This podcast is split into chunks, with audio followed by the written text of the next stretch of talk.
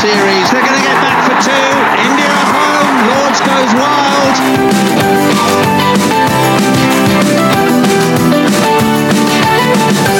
Hello and welcome to a new episode of 81 All Out Podcast. This is Mahesh at Cornered on Twitter.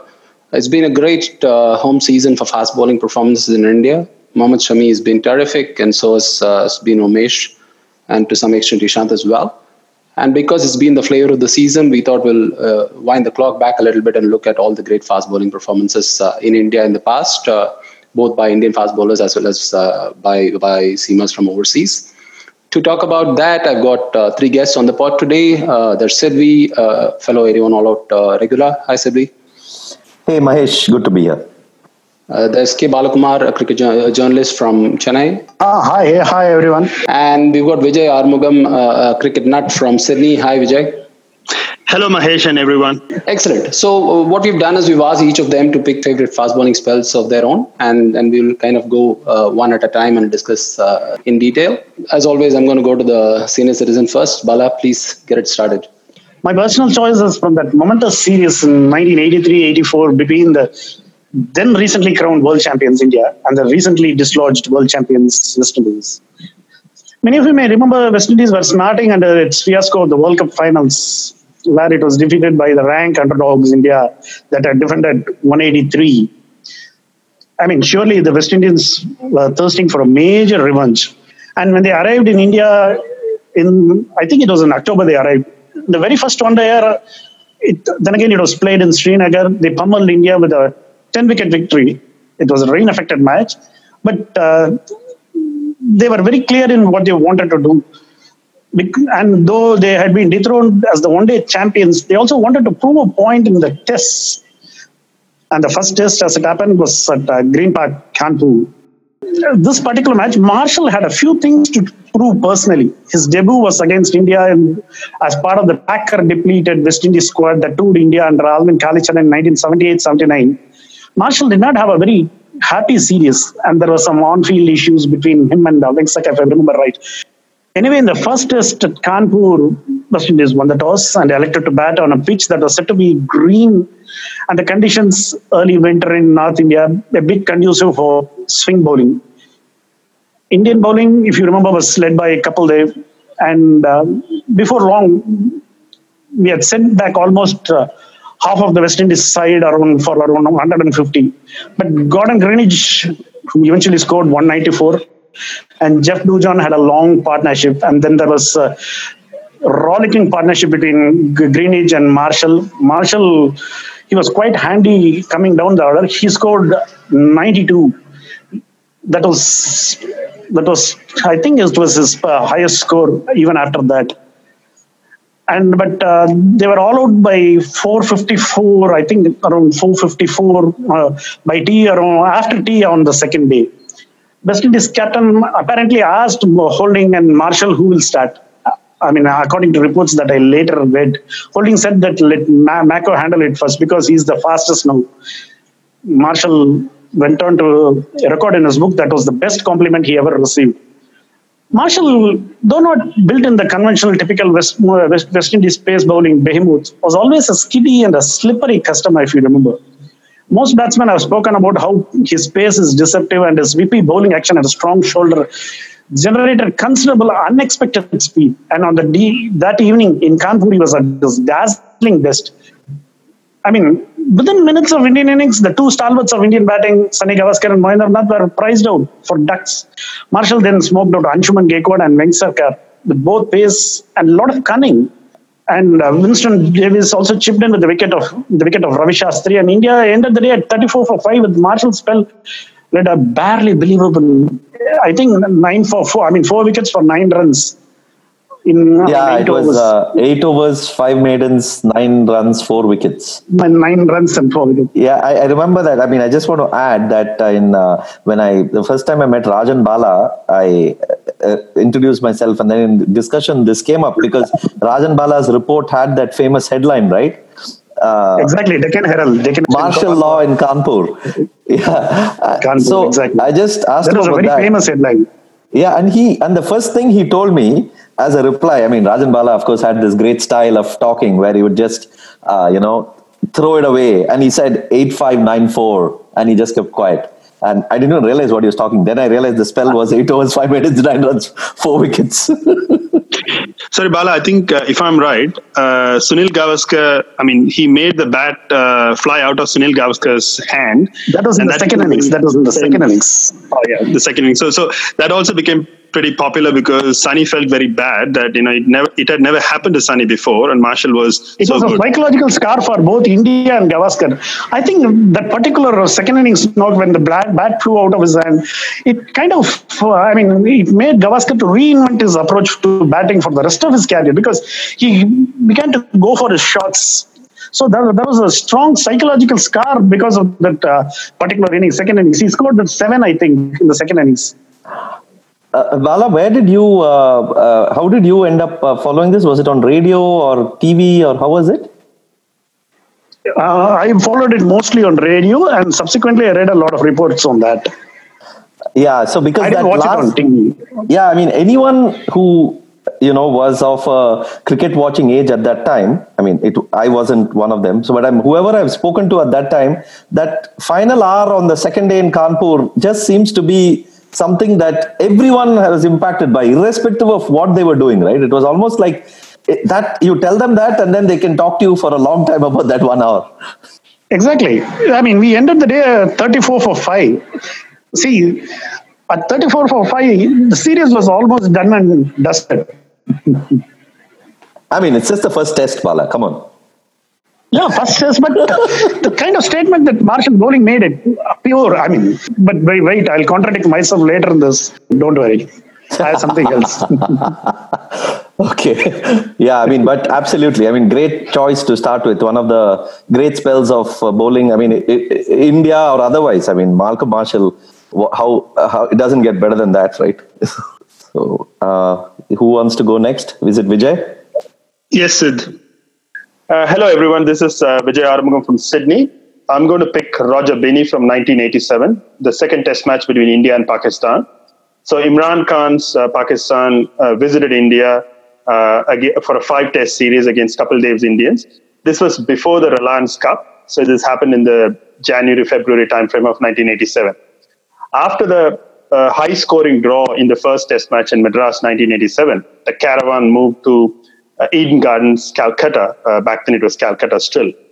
And Sunil Gavaskar uh, refused to play at the Eden Gardens, citing the crowd trouble that happened in the 84 85 test match against England. And Imran Khan, having won the toss, put India in, thinking, okay, there is no Gavaskar, let me get some early wickets. And uh, Wasim Akram and Imran bowled well. Azhar scored a, a brilliant 100, and India got uh, 400 plus in the first innings. And as always uh, in that particular series, most of the wickets were flat, and Indian bowling wasn't that threatening, especially from a, a pace bowling perspective. And Pakistan had a very strong batting lineup. They were coasting along on day three uh, before the Roger Binny spell took place.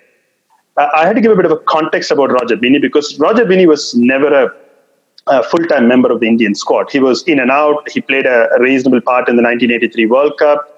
He also played an important part in the 1985 World Championships in Australia. But he played a, a really important hand in the 1986 Tour of England, especially at Headingley, where he bowled India to win, uh, to a very famous win in helpful conditions um, with cloud cover, swing, and seam. Again, he wasn't a quick, quick bowler. He was a good swing bowler, and he used the conditions quite well. Even after that, when India played a home series against Sri Lanka in 86-87, he wasn't um, uh, he wasn't selected for the particular series. He, and he didn't play in the first test match of the 1987 Pakistan tour as well. So he was drafted in for the Eden Gardens. And, and again, there's a bit of a context, right? Because Eden Gardens, this was pre 1987 Reliance World Cup, which means the modern clubhouse and the, the high stands uh, weren't built by then. Eden Gardens uh, was situated not far away from the Hooghly River in Calcutta. And the river breeze, especially in the afternoon, used to uh, help in terms of the conditions, whether it's swing or a twirl and so forth. So it was probably the last test match that had a, an impact from the nature. Because once they built those uh, high tier stands and the modern clubhouse, the, the breeze pretty much stopped and it became a, a, a typical Indian stadium or a cauldron, uh, so to speak. So that particular Saturday afternoon, when Roger Binny and Pakistan were in a uh, comfortable position of 170 odd for two. Javed Miandad and Rizwan Zaman was batting serenely. And Billy started to get the ball to move away from the right hander. And I was there watching it on TV from South India. Uh, and yes, it was Doordarshan's telecast, so you wouldn't be able to say whether it was a cross swing, whether it's a reverse swing, and we didn't know a lot about reverse swing back in 87. So it was conventional swing.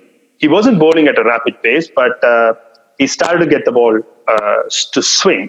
And he started to get the big wickets of Javed Miandad and Salim Malik, uh, Imran, Wasim. And uh, so he took a four for nine.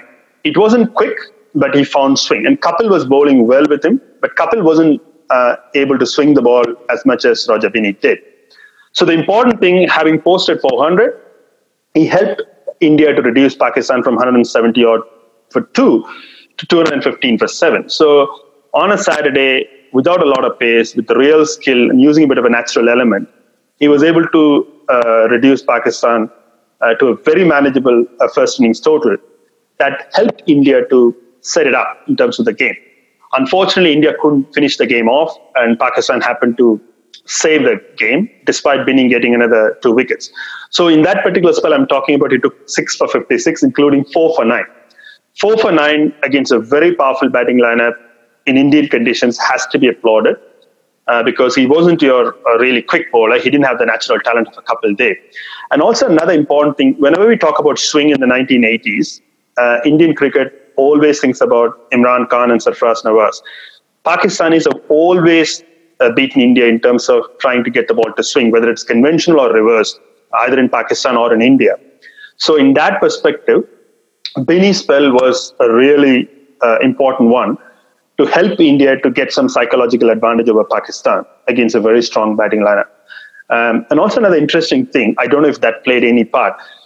Being a 10 year old, I heard the word smog for the first time in my life.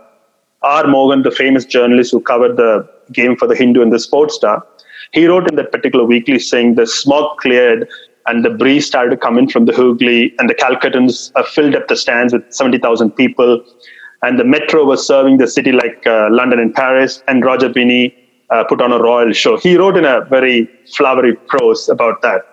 And uh, to me, that's one of the spells that really defined uh, the Indian uh, swing bowling in that particular series. Unfortunately, India happened to lose the series in Bangalore in the deciding test. But that spell of Roger Binny uh, has to be rated along with this spell at Headingley in 86 as one of the best bowl, spells he had ever bowled for India, and especially in Indian conditions. Uh, interesting you talk about the evening uh, breeze because I have also read that uh, you know uh, there was criticism about India batting slowly in the second innings and uh, had they batted a little quicker then Binny might have got a chance again to use that evening breeze to bowl to get more wickets in the Pakistan second innings. I think he got one maybe or two I don't know but he, he, have you read that as well or have you do you remember that? Yeah, yeah. I think Pakistan batted for only for a few overs uh, on day four. See, the, I think problem with that is uh, when India batted in the second inning, they scored at a reasonable rate. I mean, by 1987 standards, I think they scored around 180 odd runs in 50 odd overs or 45 overs. I don't exactly remember. That was pretty reasonable. And uh, please understand, Sunil Gavaskar wasn't there. And Pakistan had a very good bowling attack, right? Imran, Wasim, and Salim Jafar, uh, and Abdul Qadir and Tauseef. It was a good attack. And Srikanth fell a bit early. So expecting Arun Lal and Mohinder Amarnath to bat at five and over in 1987 uh, would have been a bit of a, a challenging thing. But you're right. Uh, India declared so late that there was a lot to bowl at Pakistan uh, on day four because this Binny spell happened on day three. And then they had the whole of fifth day to uh, get Pakistan out, and they couldn't unfortunately do it. So uh, my uh, first my selection is actually um, similar to Bala's in that it is a West Indies selection, but of course it's a uh, West Indies team at the ne- other end of the spectrum of their great run. This was uh, perhaps towards the end of uh, the great West Indian era. You could this uh, team would probably not even be included in that era, but uh, I would include them. This was 1994 when West Indies came to India for a three-test series. Uh, test series famously recalled for Jimmy Adams uh, who became Padams in that series. But uh, the, so the fast bowling uh, spell that particularly comes to mind is uh, from the third test in Mohali. This was uh, the first ever test played in Mohali. Um, and uh, it was a pitch which well, nobody knew what was up, what was going to happen, and it ended up being a pretty uh, you know, true pitch, a fast pitch even by Indian standards, because back then India used to play quite a lot on underprepared wickets and on, uh, you know, really uh, flat brown uh, wickets that would help spin from day one and uh, West Indies, who had lost the first test on a you know a raging turner in Bombay, they had uh, managed to draw the second test in Nagpur thanks to Adams. They came in here, they won the toss, and uh, Courtney Walsh uh, had an injury, but he still played. I mean, he had a neck injury, but he was the captain of the team. He still played, and they batted first and they posted 400 plus. Adams again scored.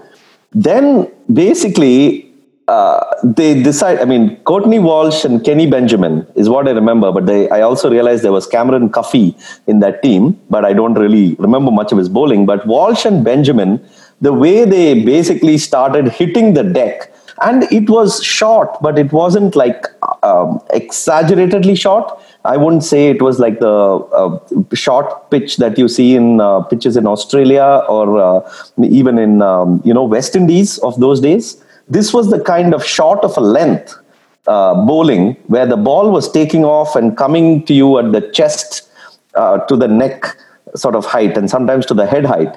And it was accurately done. It was beautifully done. And, and Manoj Prabhakar was the only batsman who somehow survived that. He made a century and India sort of got close to the West Indies total. Then West Indies came out; they just smashed everything around. Uh, I don't know what India were thinking, but you know the West Indies just scored really quickly, gave themselves time, and then that final day, I remember seeing highlights of this. I think it was a, a school day, but I clearly remember seeing highlights of this and Kenny Benjamin and Walsh and they just came in the same length again and this time india had no clue. I mean uh, by now it was almost like uh, you know they uh, and, and yes on the fourth evening uh, walsh bowled a short ball that got through uh, prabhakar's visor and hit him. And it sort of uh, hit his nose it broke his nose there was blood i remember and he had to retire hurt. And that was an image also that stayed in my mind.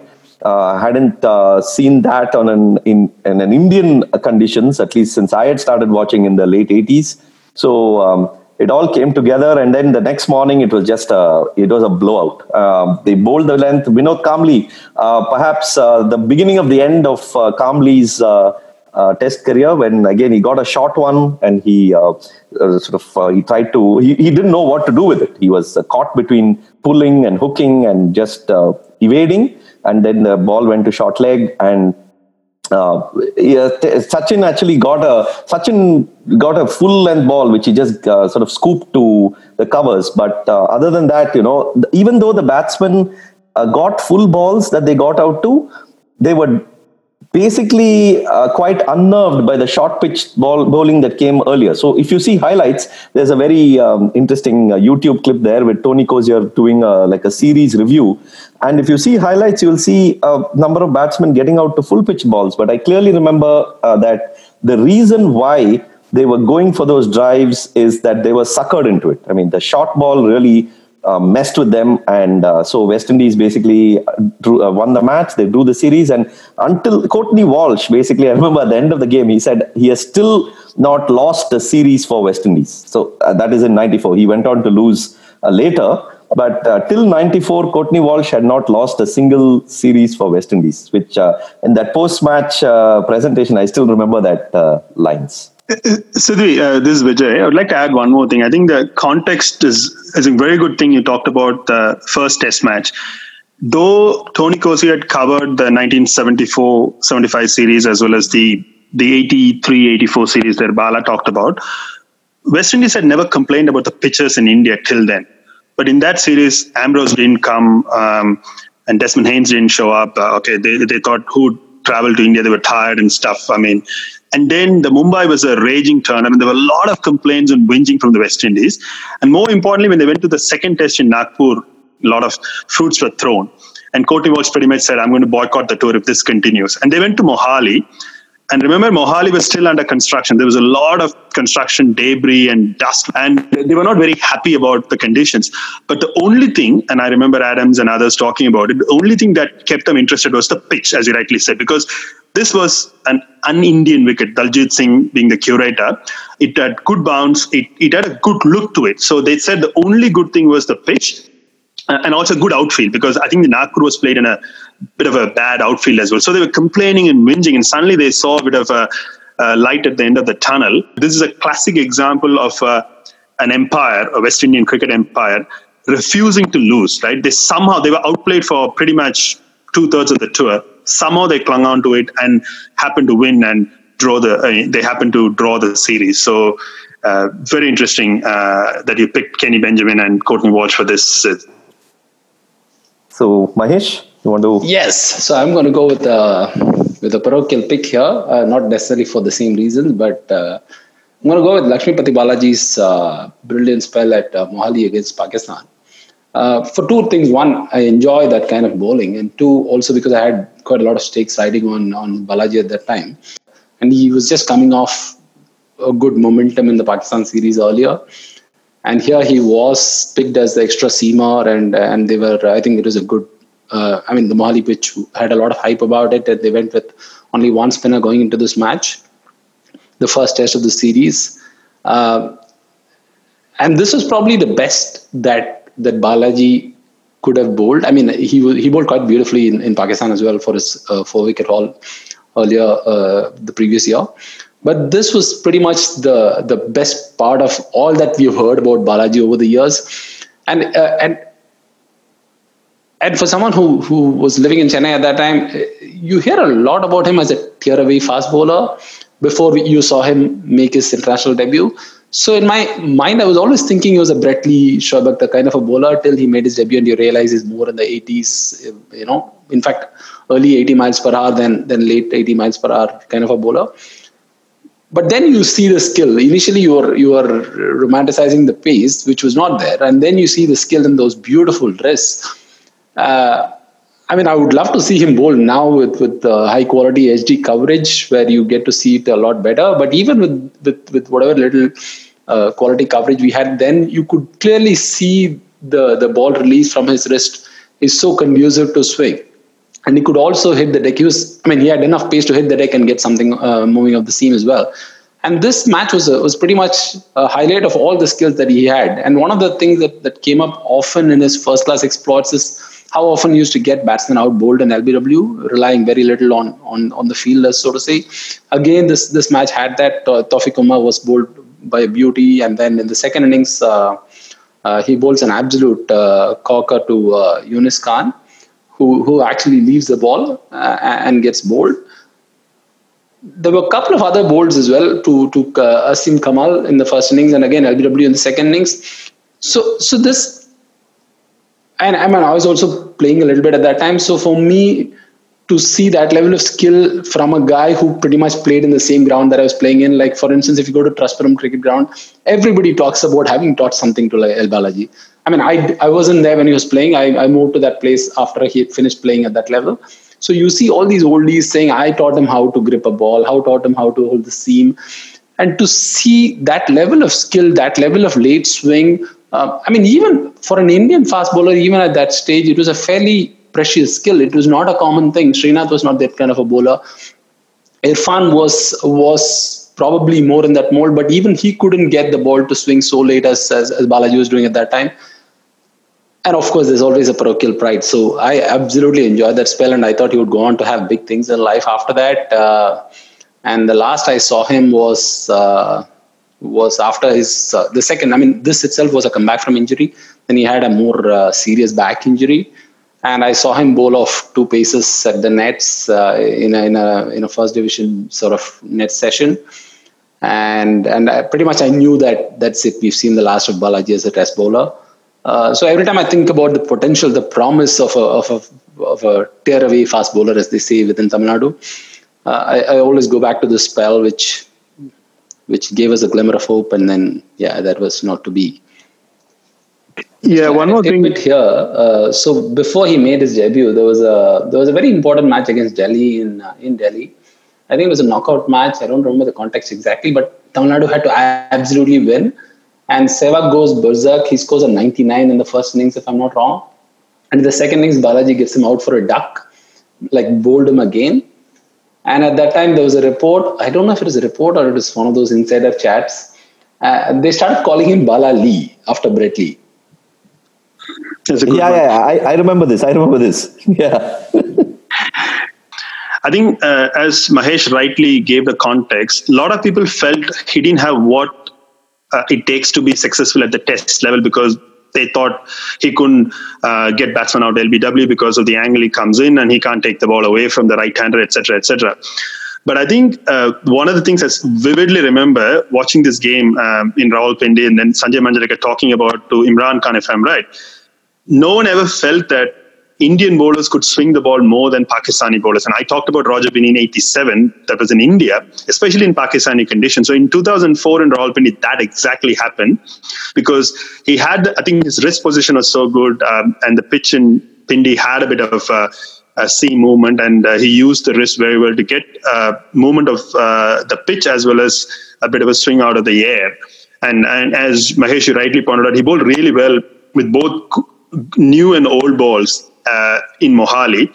And I, I, should hasten to add that uh, Sourav Ganguly's um, demise as a, a, positive captain started with this particular test. India should have won this test match, and the captaincy was a little lackluster. And uh, I mean, of course, uh, Kamran Akmal and Razak uh, put on a good partnership, but India should have won the test match and the series convincingly, and uh, that didn't happen uh, despite having the home advantage. So I'd like to add that as well. My second pick of a great fast bowling or a seam swing bowling uh, choice on an Indian pitch uh, came in 1998 when Australia toured India. Uh, I'm going to pick Michael Kasprowicz from uh, the third Test match in Bangalore, 1998. Again, a bit of a context. There was a lot of expectation in terms of Australia coming out India and beating India in India because they had beaten uh, England in an Ashes after a slow start and uh, they would expect, and they had beaten West Indies and West Indies as well. So this would have completed a nice uh, set for them. But unfortunately, um, uh, Glenn McGrath and uh, and Jason Gillespie weren't available to tour India, which means uh, they had uh, Paul Reiffel, they had Michael Kasprowicz, they had uh, Adam Dale, and they had uh, uh, Paul Wilson, who's an, now an umpire, the Victorian, along with, of course, Shane Warne. Shane Warne uh, was coming back from a, a, surgery as well. And Sachin, I mean, everyone knows about the Sachin Tendulkar Shane Warne showdown in in Chennai. India went on to win the Test match. But the important part was Paul Reiffel was a little um, below par in that uh, first test uh, at the MH Stadium, and he was injured and he fell out. So Australia had to reinforce and they had to bring in Paul Wilson uh, to complement Michael Kasprowicz. And unfortunately, Paul Wilson uh, uh, had an injury and he had to uh, go out of the field after 10 or 12 overs. So Kasprowicz was um, carrying a very heavy load. And also, don't forget, Michael Kasprowicz is a swing bowler who's usually a, a first change bowler uh, in this particular tour, because he was elevated into the uh, spearhead, he had to move from move away from being a, a, swing bowler to hit the deck kind of a bowler uh, to lead the charge. So he had to change his bowling action, and he, had almost lost nine kilos of body weight in the first two Test matches, especially in uh, in Eden Gardens on a, on a couple of hot days, humid hot days with one bowler short. So the caravan moved to Bangalore for the third test, with Australia being 0-2 down. And one would say it was a kind of a dead rubber, but Australians were very, very keen to make amends. And again, Sachin Tendulkar played another brilliant innings of 177, and India posted a huge total. And uh, Michael Kasprowicz had Adam Dale, the, the swing bowler, as the bowling partner. Uh, but uh, Australia matched the score uh, or got close by 20 runs with uh, uh, Mark 100 and a Slater getting a good score as well. But then India had uh, started off very well on day three. Uh, Shane Warne picked up a couple of quick wickets, but Sachin Tendulkar and uh, Azhar were uh, in a good position, and India 111 for three on day four. And India was in a good position to press the accelerator and bat Australia out of the test match. But then Kasprowicz intervened. And uh, he had Sachin Tendulkar out, caught and bowled uh, for 31. And after that, the ball started to uh, swing around. and uh, he and then after that everything was kind of tailing in. He got Azhar bowled, and then um, Gavin Robertson and Vaughan uh, took a bit, and then he bowled the tail out, Harvinder, Raju, and Harbhajan. It was five for 28, and uh, from a healthy position of 111 for three, India were bowled out for 169. Those kind of collapses uh, weren't very common in India by visiting uh, Quickman. I mean, I mean, Kasprowicz is not a really quick bowler. He was a swing bowler, but he was finding a lot of swing that particular day, the Irish or the reverse swing. The interesting aspect is at the end of the match, Ian Chappell interviewed him. Ian Chappell, back in 98 or even till 2006 or 7, he never believed in reverse swing. I vividly remember uh, asking Casper, uh, so you found some good swing uh, on that pitch. And, and Kasprowicz immediately said, no, it's reverse swing. And Ian Chappell didn't say a word because he didn't believe in reverse swing. But uh, as an anchor, as a person who asked the question to a, a quick bowler, he had to agree to the fact that it was reverse swing. I mean, the reason why I picked this because a lot of times you don't associate Australia with reverse swing. It's Pakistan, uh, sometimes India, sometimes it's even New Zealand with Chris Pringle, what he did in in, in Pakistan in uh, in the 90s, 97. Australia some somehow uh, they play the game in the traditional way of whether it's Dennis Lillee or Glenn McGrath. Reverse swing wasn't needed. But I think that's one of the myths that's been propagated by a lot of people because Australians knew um, in certain conditions you have to adapt. And Kasprowicz being a swing bowler to find that kind of a swing on a day four uh, Bangalore pitch with the, the conditions helping a bit. To get that done was really special, and that helped Australia to win the test match. I mean, they didn't win the series. They won the dead rubber with Mark Taylor getting 100. And uh, you wouldn't associate Kasprowicz that kind of uh, running through uh, a strong batting lineup in Indian condition. Now, six years later, when he came for the 2004 series, he bowled a lot of cutters, and by then Australia learned the art of bowling on an Indian pitch. You had to attack the stumps more. You need to uh, keep the runs dry. They learned the art, but by 98 they were a little naive in terms of how to win a test match in India because they hadn't played a lot and having lost McGrath and War, McGrath and Gillespie and Warne not being at his absolute best. For him to take the lead and getting a 5 for 28 in Bangalore to help the team to win a test match against a rampaging Sachin Tendulkar who scored who had scored 446 or 450 runs was a really really good achievement. I'd like to call that as call that out as one of the special bowling spells I had witnessed on TV uh, um, on an Indian pitch. Yeah, I mean, I was going to pick that one too because uh, I, I witnessed that uh, live in the ground the ball that he got Sachin out, it sort of came in late, and uh, Tendulkar got the inside edge onto his pad, and then it went back to the bowler, and he takes this wonderful one-handed catch. And we were sitting pretty much behind him then when he took that catch, and we didn't even realize what had happened. Uh, because uh, you know it, it, uh, Sachin's bat is pointed to the covers almost, and then you have this guy catching the ball to his right and then, but the ball I remember is the next one, the next wicket when he got Azhar. He bowled him. I mean, that was like a classic reverse swinging. Um, you, I, I would like to call it a Yorker, but I think Azhar made it a Yorker. Uh, if he had uh, maybe been a bit more on the front foot, he could have uh, made it, got a full toss on that. But he just stayed there and just bowled him with the Yorker, and then after that, uh, he just got through the tail later on. So and to put things in context, I mean, uh, if you look at that scorecard, you'll realize how India were basically banking on their spinners to win that game. You know, you had Harvinder Singh and Sourav Ganguly opening the bowling. And uh, in the first innings, Harvinder bowled seven overs, Ganguly bowled two. And in the second innings, Harvinder bowled three overs. And that's it. So basically, you had 12 overs of uh, seam, uh, you know, whatever you want to call it. Okay, seam bowling, I think maybe a charitable thing to call it. But uh, everything else, they were expecting their spinners. And Harbhajan even bowled that famous ball to get Greg Blewett out on his debut. And uh, so you, it tells you the kind of um, difference in approach. And then you had Kasprowicz come and pretty much win the match for them. So, um, yeah, I think uh, India, it would have been surprising for the Indian team as well that, uh, you know, you have this uh, fastish medium pacer who comes and gets reverse swing and gets them out. Yeah, I think Srinath was injured, and that's why Harvinder came as a replacement. Uh, so the other interesting thing I just want to call out. Uh, Darren Lehmann, right? So Darren Lehmann got runs, and uh, it was, I mean, it was a debut, right, along with uh, Dale.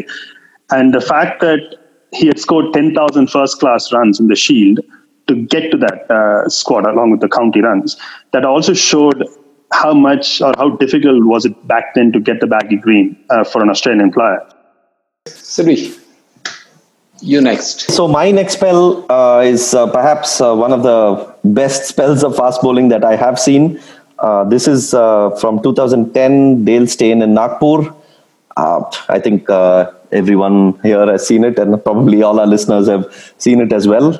I remember Dale Steyn's spell in Ahmedabad in 2008, which was another ferocious spell of bowling on the first morning, where India were dismissed for 70 odd, and Steyn took um, uh, he probably took six or seven, six no five, right? I think okay. It was I know it was a fantastic spell, but I the difference between the Ahmedabad spell and the Nagpur spell was that firstly this that was day one, this was day three.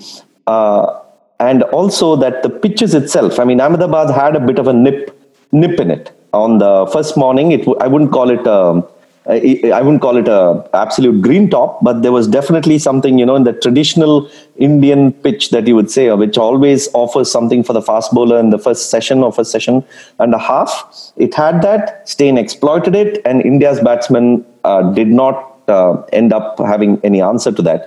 But this Nagpur spell was even greater because it came on a flat pitch. South Africa had scored a mountain of runs. India had a strong batting lineup. India were very, I mean, India were a formidable team at home as they have been for a very long time. But, you know, that was a pretty good batting lineup. But Steyn was just ferociously quick uh, there was uh, both swing, uh, both swing uh, in in and out. But of course, he took a bulk of his wickets with the in swing, the ball that came in. It was uh, there was a lot of bowls, uh, but the ball of the spell for me was the ball that got Sachin Tendulkar. It was an outswing ball. It pitched absolute pitch perfect on. Uh, I wouldn't. It's like maybe an inch or two uh, shorter than good length Tendulkar had no option but to play it because you know uh, if he he had he probably wouldn't have uh, in that split second if it had come in then he would have been LBW. He had to play it. He took the edge. Uh, like a feather of an edge, and it went to the keeper. And that for me was like like absolute masterful bowling. I think uh, Sunil Gavaskar was on air. He was just going gaga over it, and I would uh, you know actually uh, look at that ball as the uh, the obverse of the ball that Allan Donald bowled to Tendulkar in 96, which was that steep in cutter that got him bowled through the gate. And if you see Dale Steyn's reaction, he almost, I mean, the ball has got the edge, but it almost feels as if he doesn't know that the ball has got the edge because he's like, ooh, he's like, oh, that just missed. And then he realizes that, oh, the ball has got the edge and it's out and it's perfect. So it's, it's almost like even the bowler he feels it's too good to be true. Is that's how I took it. And uh, then after that, uh, um, before that, he got uh, Vijay. Uh, Murli Vijay got bowled with a you know a really good inducker. He le- he leaves the ball actually. He leaves the ball and then he loses stumps. Uh, Saha also did something similar and then the tail is basically gone. And Badri, Badri actually gets another in swinging ball, and uh, he chip, he basically chips it to the fielder short mid short mid wicket, and it seemed like the fielder was specifically set there because the immediately after he got the wicket, Steyn just basically you know points to him, and he, it's like, "See, I told you so," kind of thing. So um, for me, uh, what perhaps the best spell of fast bowling I've seen on a Nagpur pitch, uh, which was anything but conducive to um, fast bowling. Uh, he took the pitch out of the equation, and uh, you know, in hindsight, um, perhaps the spell of the decade. And the, and the other thing about this spell is the fact that this was a complete package, right? Usually you have like Kasprowicz we talked about, you know, great spell of reverse swing and Binny, a great spell of swing bowling, or even Balaji for that matter was, was a great set, you know, sort of great swing bowling again. And Marshall, for instance, was fierce pace. But this one had everything, right? This was serious pace. There was Murli Vijay leaving the ball, the ball coming back in with the new ball. Uh, Sachin, who, I mean, Dale Steyn has bowled quite a few of those uh, those balls, leaving the batsman like almost a very fast 145 kilometers per hour leg spinner. There's Pujara, there's Michael Vaughan. Michael Vaughan has gotten, gotten out twice like that of, of very similar deliveries. In fact, you could probably make a package of Dale Steyn's outswingers, which which almost mimic a leg spinner at 145 um, kilometers, and you could have 10 such dismissals. So you had that to Sachin, and then you had the reverse swing to to Saha, for instance, which was just brutal, and, and Amit Mishra was was probably an even better delivery. Although, I mean, the fact that Amit Mishra might diminish the delivery, but come on, it could have got anybody out.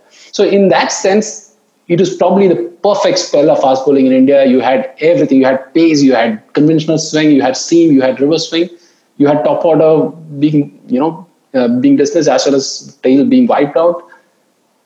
It was just the perfect package the only downside of this great Nagpur 2010 spell was the poor crowds. I mean, there were hardly any people uh, at the Jamtha ground. Usually, Nagpur used to get good crowds when they used to play in the VCA old ground. Once they moved to Jamtha, the crowd started dwindling out because it's too far and stuff. That's the only downside. Most of the other spells we are talking about all had good crowds, and uh, that was a real shame that there weren't too many people to witness that great spell. And as Mahesh rightly argues, that could be the when we sit down and write history in 50 years' time, that could come out as the best ever fast bowling spell seen in India. And the only sour note was we didn't have too many people watching it. Okay. Okay, I think I'll go back to my the 1983-84 Test series between India and West Indies because that again had one of the greatest spells ever seen, yeah, greatest pace bowling spells ever seen. I mean, when you talk of extraordinary pace bowling spells, you generally think of spin, speed, seam. Seldom you talk of endurance, patience, and perseverance. Those are generally qualities that you associate with spinners.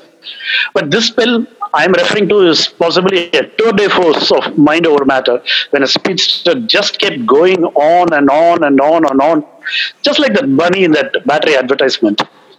The pale bowler in question is, of course, uh, the palest Kapil. And the match in question is is that Ahmedabad test against West Indies in that 84, 83 84 series. It was an interesting test match, though India had lost the first test at Kanpur by an innings and but it somehow managed to draw the second test. I mean, the second test was at uh, Delhi, and Gavaskar equal Bradman's record of 29 centuries. So India was still in the series. I mean, Sidvee, I, I told you I am going to contradict myself. This is where I'm contradicting, contradicting myself. India was still in the series. But the pitch in Ahmedabad was a little underprepared and a bit of inconsistent bones. The match was, I mean, Windies batted first and scored a middling 281. It was neither there because considering the pitch, it was a middling score 281. India responded with uh, 241. The important highlight of the Indian innings was Gavaskar's 90. It was a rambunctious innings. 120 balls, 90. I mean, I told you Gavaskar reinvented himself after the Kanpur fiasco. But uh, when I mean, we'll get back to West Indies second innings. They had 40 runs lead. It was not, they were not really very far away. So India had a chance to save the test, win it, and keep the series alive.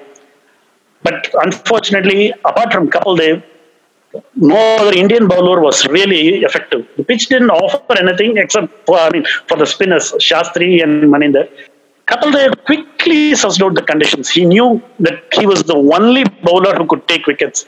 So he kept himself on from one end. The West Indies innings, I think last I, mean, I checked the scores, they last it lasted 60.3 overs. I mean, 60.3 overs. And in the total, Kapil Dev bowled 30.3 overs himself. He bowled continuously from one end. I mean, seriously, I can't imagine any other modern day fast bowler bowling nearly 31 overs at a stretch. I mean, to just give us a perspective, it's just little under, a little, slightly over seven uh, T20 matches. Even though a couple days bowling was uh, spread over two days. I mean, to take the wickets of Greenidge, Richards, Lloyd, Logie, Gomes, Dujon, among others. I mean, they were all great batsmen. His bowling figures read 30.3 overs, 9 maidens, 83 runs, 9 wickets. The best bowling figures for an Indian at that time till Kumble bested it with this 10 wicket haul in, against Pakistan and Delhi. But for me personally, I mean, Kapil's show at Ahmedabad will remain the most remarkable bowling spell by an Indian ever. Of course, India lost that match, but Kapil created history that is difficult to match. Yeah, one other thing. So, Bala, good update. I mean, I, think the other thing is the absolute lack of support for Kapil. So, as you rightly said, in the 9 for 83, he had to pretty much captain the side, bowl uh, non-stop and take wickets with no support. So there was no constant pressure from the other end to keep the West Indies on a lid. Had he had some support of any decent uh, Manoj Prabhakar or uh, even a Roger Binny, Roger Binny played and didn't bowl too much uh, with, with, with an injury. Who knows? India might have won this Test match. I think that's. I mean, it's almost like a a, a solo act with little support. Okay, Mahesh, you can go next. On. So yes, it's been a while and we haven't talked about Srinath. So I'm going to pick the definitive Srinath spell, which is not Ahmedabad, but the Calcutta Asian Test Championship one against Pakistan. Um, I, I, this is not the context, but just a funny anecdote. Just the test before when Kumble took his 10 wicket haul in Firozshah Kotla, uh, Srinath bowled a couple of overs trying not to get wickets like deliberately bowling wider so that he doesn't dismiss batsmen even by accident and then leaves the last wicket for Kumble to take. So coming on the back of that to the next test where there was a fair bit of assistance on on a first uh, morning damp wicket, he he ran through Pakistan in the in the first innings with uh, the blistering spell of five wicket haul. Uh, Prasad did the early damage taking outside know, but otherwise it was a classic Srinath spell. In fact, we talk a lot about Shami's length being more suitable to to Indian conditions, and and that's that being the reason why he's more successful in India than away. Which is, I mean, I was watching. Uh, thankfully, the the YouTube has some clips of this uh, the spell in both the innings, first and second, and you could see that applies equally to Srinath. He had the typical Indian length, so the the, the length that that is wicket taking, that is attacking in India, might seem defensive elsewhere but this was working like magic here. He's quiet up Afridi with a one just, just that just about holds its line. Then he gets uh, Mohammad Yusuf going for a drive again, uh, a ball that would have been deemed short of length in South Africa or Australia, but to some extent even in England. But Azharuddin takes a brilliant catch. Salim Malik again caught of Mongia. So the first innings was a, was a classic Srinath, you know, package that he's always bowled well in India. He he doesn't get the ball to move away too much. He just lets it hold its line. His best case scenario is he he gets the ball to hold its line, and even that that is enough to score uh, a couple of batsmen up in this in this one. And then Pakistan just about recovered quite well in, in the first innings to get a decent total with, with a brilliant innings from Moin Khan. And Shoaib Akhtar, I mean, India was cruising along. There is no way on earth India were, were going to lose this test. 147 for two Pakistan all out for 185.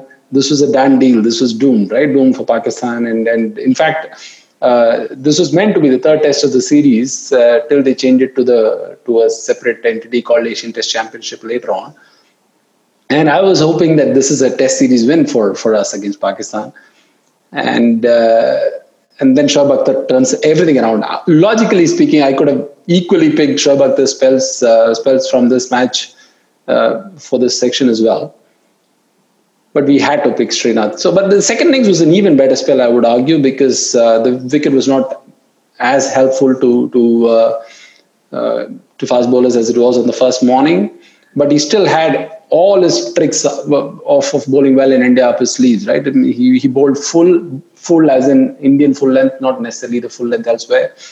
He got the ball to jack back in. He attacked the stumps and he bowled a couple of mean bouncers. There was a bouncer to Yusuf Yohana or Muhammad Yusuf. By then he was already Muhammad Yusuf, uh, which he hooked right down to fine leg. And the next, very next ball, he, he has uh, Shahid Afridi playing all over a bouncer. Srinath always had a mean bouncer. In fact, a couple of seasons before this uh, against Sri Lanka, he hit uh, uh, Sanath Jayasuriya on the head, and, and he actually walks out of the uh, pitch. He, he gets retired hurt, and then he hits Lanka De Silva on the nose uh, and he walks out bleeding. So he always had a mean bouncer, but it was sweet of him to. I mean, it was very sweet to see him getting getting dismissals out of those short balls, back to back dismissals. It was a it was a, an all round Srinath package. If you had to see a great Indian fast bowler operating in conditions which are conducive for him, and he knows how to ex- extract the maximum value out of it. This was probably his uh, his uh, best match. Although you could argue Ahmedabad was a more dramatic spell and a more impactful spell it helped that we won that test as well. Here, India went on to lose that test. But in terms of crowning achievement, this has got to be the Srinath match for everybody to look back fondly on.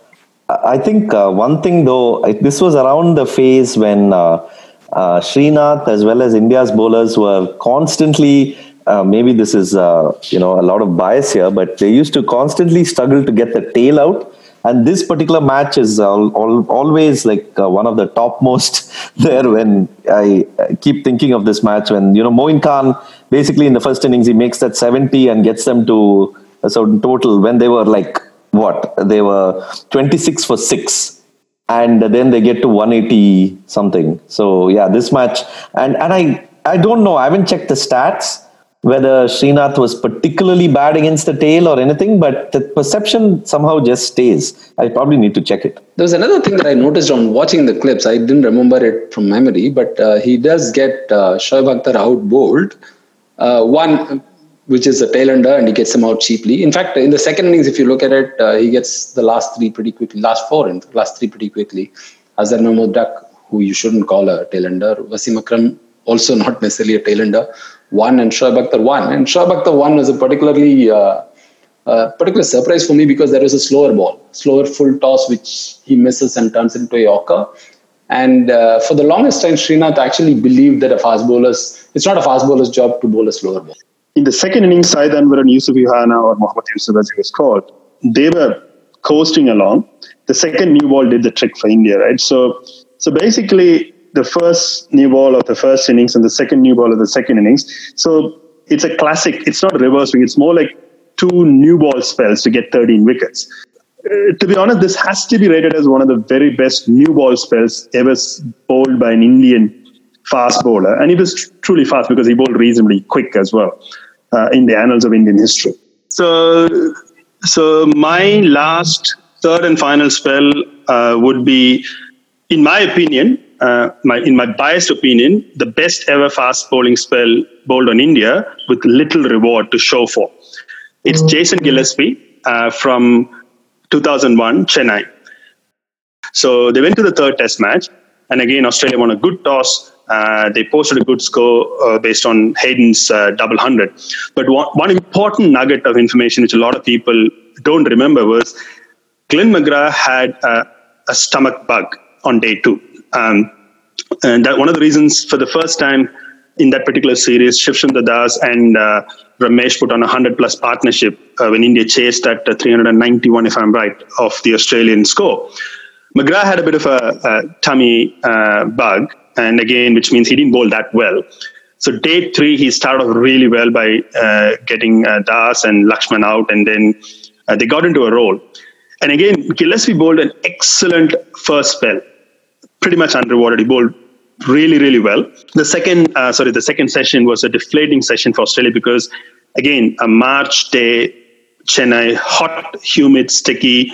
India ran away with the game. Sachin played a brilliant innings. India scored 100 plus runs in that session. They lost Sourav Ganguly, but Rahul Dravid, who was batting at number six, had put on a very good partnership.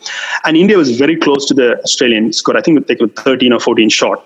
So Australia had a the tea break and they had to come back and that series was pretty much going india's way because it's 1-1 and if india has another good session take the lead beyond 150 it's game over for australia. And enter gillespie. To me the best thing about the spell was we talked about dale steyn in nagpur. It was swing and the pace. Malcolm marshall had the cutter he had the pace and again. But the important thing even marshall played in wintry conditions in um, in kanpur. But here it was really, really hot day. Ian Chappell, who was never prone to give excuses, even he was giving a bit of excuses. That too for Steve team. Can you imagine Ian Chappell giving an excuse to Steve team? That happened in Chennai 2001, folks. He was talking about the sticky weather, the humid weather, some, some misfieldings. But Gillespie bowled like a hyena. I still recall the hyena. I mean, it's probably more to do with the, the bird like action he did in the previous Eden Gardens test when he did for a couple of balls. But somehow you felt he never gave in. But unfortunately for Gillespie, he bowled against two very well set Sachin Tendulkar and Rahul Dravid. A lot of good length balls reared up. A lot of balls were almost unplayable. And Gilchrist dropped a catch of Rahul Dravid. There was another, you know, lots of plays and misses. But more importantly, he extracted a lot of vertical bounce of good length, not short pitch bowling, of good length. And he really, really tested out both Sachin Tendulkar and uh, Rahul Dravid, but he had nothing to show for. But then in the end, he got Rahul Dravid out and uh, he got Sachin out as well. So at the end of the day, it was a 2 for 88 spell. And a lot of people would say, if you had just looked at the scorecard, would say, hang on, 2 for 88 after 30 odd overs, what's a big deal? But that's where the scorecards lie, right? Because the effort. He kept Australia in the game. And at the end of the day, on day three, Colin Miller and uh, Warne took a few wickets to get Australia to a touching distance. I mean, India were ahead, but not really. India hadn't batted Australia out of the game. So Gillespie's that particular spell was the fastest seen on Indian soil after Malcolm Marshall's 1983, 18 years later. Of course, then Steyn bowled that fantastic spell nine years later. So to me, that was the best part. But again, in the second innings, um, Steve Waugh felt 150 was uh, pass go for Australia to defend. And again, India were in a good position. Gillespie again bowled his heart out. The most important thing, he took Sachin Tendulkar out in a very unusual fashion. I mean, I think once Sachin Tendulkar got into the tennis elbow after 2004, um, it happened at uh, uh, Faisalabad in 2004. It happened in Rawalpindi 2004 or 6 2006 Faisalabad or uh, uh, Mumbai, uh, Mohali 2006. He used to get out sometimes to short ball, but it wouldn't happen till 2003 or so forth because Sachin was such a good player with good technique. To bowl that round the wicket uh, uh, spell, and he got an absolute lifter, and Sachin fended the ball to Mark Waugh, the second slip was has to be one of the best balls produced on Indian soil. Of course, in hindsight, that was a no ball because uh, he was just outside the popping crease on the right hand side. But you had to give uh, 10, 10 out of 10 for the efforts. And again, uh, he took uh, Sourav Ganguly out. Uh, but again, McGrath and uh, Gillespie tried their best, but they couldn't win the test match. Uh, India got the runs quite well, eight wickets down. But to me, those, those four wickets Gillespie took in the test match didn't show uh, didn't reflect the way he bowled.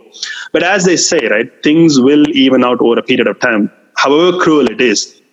Gillespie didn't bowl as well as he did in 2001 in Chennai when he came back to India three years later in 2004, albeit Sachin Tendulkar didn't play in a couple of tests, but he was richly rewarded. He got heaps of wickets. Uh, he didn't bowl as well as 2001, but he, he got a lot more wickets. Perhaps between 2001 and 4, the luck evened out and he got the uh, rewards. But to me, that spell in 2001, unfortunately, the ball by ball um, YouTube uh, video is not available. You get a lot of highlights. I got the DVD as well, but again, it's not full. If there is one spell, I would like youngsters to watch ball by ball to understand how difficult in a stifling March heat, uh, sticky weather on a difficult day to bowl that would be. I was there at the ground, and that was my first test match live at the ground. And uh, I think I might have said it somewhere else, but uh, I'm so ashamed to say that today. But when uh, when Lakshman got out trying to pull Colin Miller and Marco takes this breathtaking catch, I thought that was it. You know, we had lost the series. I was sitting right on top of the D stand. By the time I walked down from the top tier to, to the gate, Sairaj Bahutule got out. So we were absolutely sure India was going to lose, and we didn't want to be there to witness that. Uh, so four of our four of us went there. Four of us left the ground, and, uh, and we come home and we saw the, the winning shot from Harbhajan, the the slice to third man for a couple. I was this is a, I was not there. Yeah, this is I was nearly there. Are you kidding me? You seriously? That scars of '99. This is clearly. Yeah, I mean, scars of 90s. I mean, not just 99.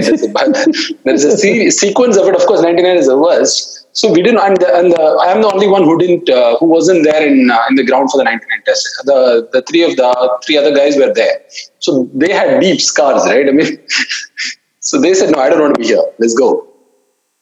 Wow. Yeah, the, so the other thing I would like to say is, I almost, I mean, to me, the other thing that signifies that Gillespie spell was somehow, I mean, I know we had Malcolm Marshall bowling and uh, Hall and Griffith uh, bowl in the in the 50s and 60s.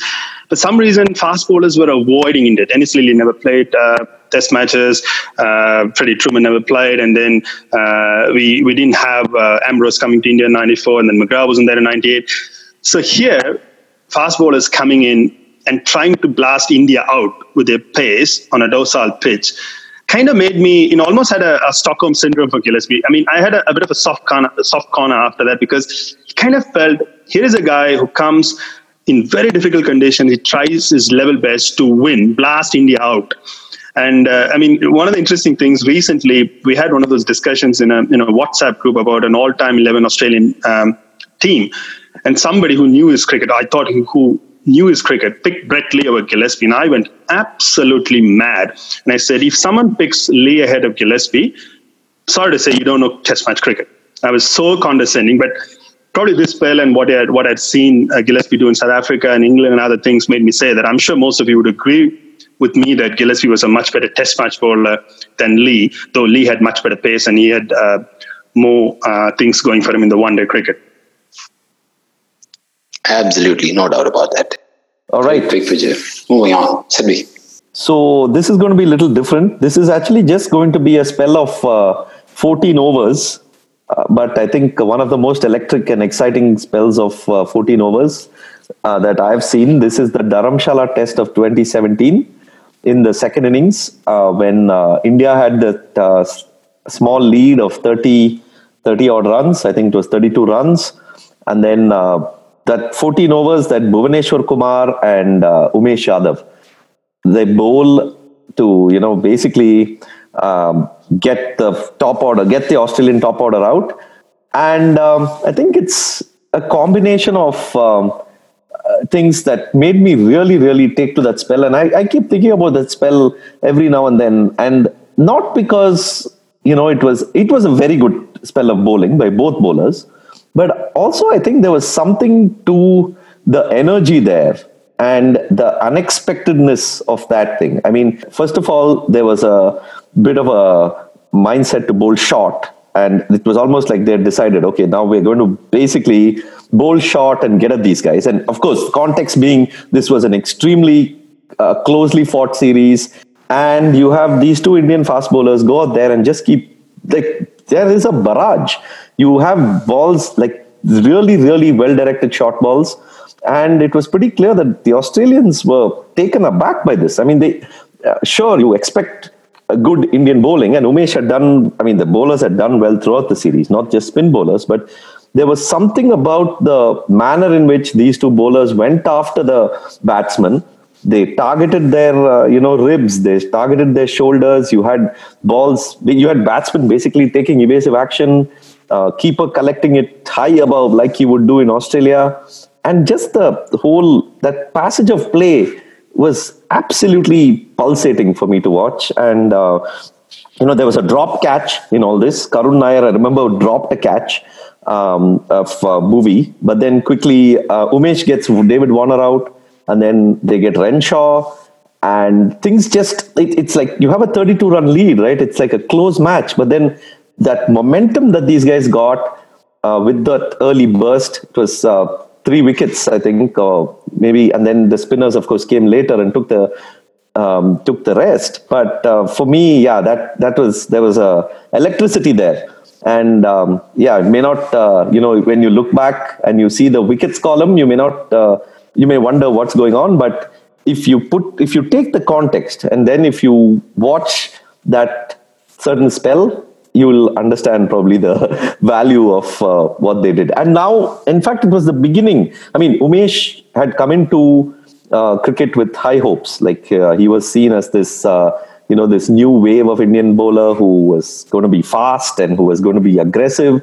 But it was only in that match and that series, more than that match, that series, where he became the Umesh Yadav that everyone expected him to become. And uh, you know, after that, of course, he's been a phenomenal at home. Um, he's been, I mean, in the in this particular uh, season, he's just been unstoppable. But um, yeah, 2017 was uh, probably when he, Umesh Yadav truly arrived on the Indian cricket scene, and uh, yeah, unforgettable for me. Yeah, very interesting, Sid. I mean, I spoke to one of my Australian friends the next day after the game, and he made a very interesting point saying you always complain a bit about losing to India on a turning wicket, but when you lose to this kind of a, a fast bowling spell, credit is due where it's due, and there's no argument. And credit to Indian bowlers on a, a good pitch. They bowled with a lot of fire and brimstone. That kind of helped India to get a lot of credibility back. Because as rightly said, it was a the Pune was a rank turner. Then India went on to uh, square the series in Ranchi. And for India to come back and uh, Virat was suspended and uh, Ajinkya Rahane uh, captained the side to put out such a spell of fast bowling, hostile spell of fast bowling. It was not like, see, uh, as uh, Bala talked about, Kapil's spell was not physically threatening. It was more like great, I mean, good pace, but it was more like swing and uh, beating the stumps. But here, there was a physical threat involved. And I mean, let's not forget, Umesh did a good job, but Bhuvaneshwar Kumar supported him really, really well. And it was a combination of Bhuvaneshwar and Umesh being a really, really hostile pair.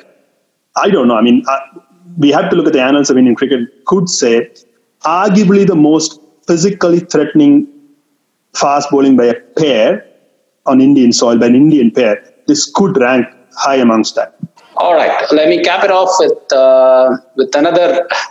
I was nearly there experience, uh, but on this occasion there was uh, the, the test, India New Zealand test in Bangalore, the second test of the 2012 series, where uh, where Ross Taylor had scored a big, I mean not a big hundred, but a very quick hundred uh, to set the set the match up for New Zealand.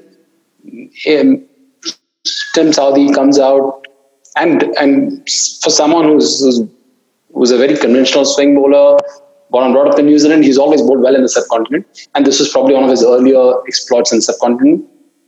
He gets a new ball, gets Gambhir out of the new ball, uh, rushes Pujara onto the back foot to play the pull and gets him out hooking and pulling, rather pulling.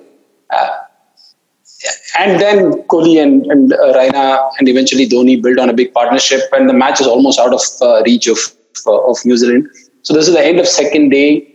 Uh, and the next day, we were all going back to the ground. Uh, Chinnaswamy is a bit of a mess when it comes to stadium logistics. Before the crowd could even come in, uh, Kohli had scored his 100 and Dhoni had scored his 50. All the landmark achievements have been celebrated by, by who were few who, were lucky enough to get in early. And I was still waiting in queue outside, and all I could hear is the noise of a disappointment, which which is when Kohli uh, is out. So Southee gets him out bowled. Uh, the ball is almost 80 years old or is it? Yeah. So and and and you know, Kohli is trying to lead the ball, and the ball darts back in sharply, bowled, and thankfully I just about get into the seat, and then a very similar delivery to Dhoni darting back in. He tries to work it on the onside again, missed. LBW. So this this spell had it all, right? There was the conventional swing, there was a little bit of reverse swing that he exploits later on. There was the short ball to Pujara, and then wiping off the tail in a hurry. So this is I mean, Southee doesn't look like one of those complete fast bowlers, but he's always come out with these performances, and this was kind of the pinnacle of it. Yeah, I mean, I remember this test match, but strangely, you know, I is this spell on YouTube, by the way? Uh, uh, no, no. I, I, of course, I remember Southee and all, but I don't remember much details of this. So I was trying to jog my memory, but uh, as it happens with several performances in India, it's very hard to find videos of it. Yeah. It's a mess. So many great spells you can't watch on YouTube. It's such a pain. Yeah, so this one particular series, the 2012 uh, New Zealand Tour of India, for some reason there was a legal wrangle between Fox Sports and the way BCCI was giving television contracts So This this this series was not uh, shown in India in Australia. So I didn't watch a ball of it live, but I mean, we used to get uh, on news clips. So I watched a bit of news clips and uh, a bit of highlights uh, the next day. And so I think they showed some highlights. So Mahesh, would you call this purely reverse swing or was it uh, some conventional swing involved or was some seam movement as well? What was it uh, that Southee did so well in Bangalore?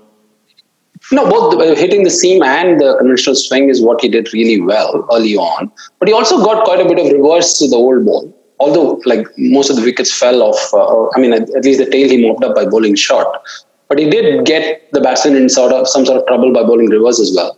And this is still, I think he got his 50th wicket in this test. So it is still fairly early in his career. So you wouldn't associate that with him.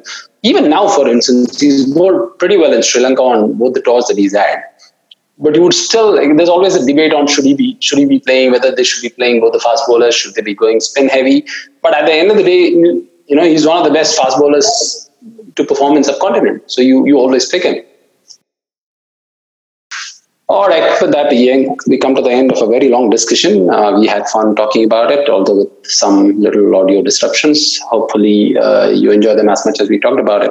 Thanks a lot for listening. Uh, He'll come back for the second. India have won the test match. India have won the series. They're going to get back for two. India home. Lords goes wild.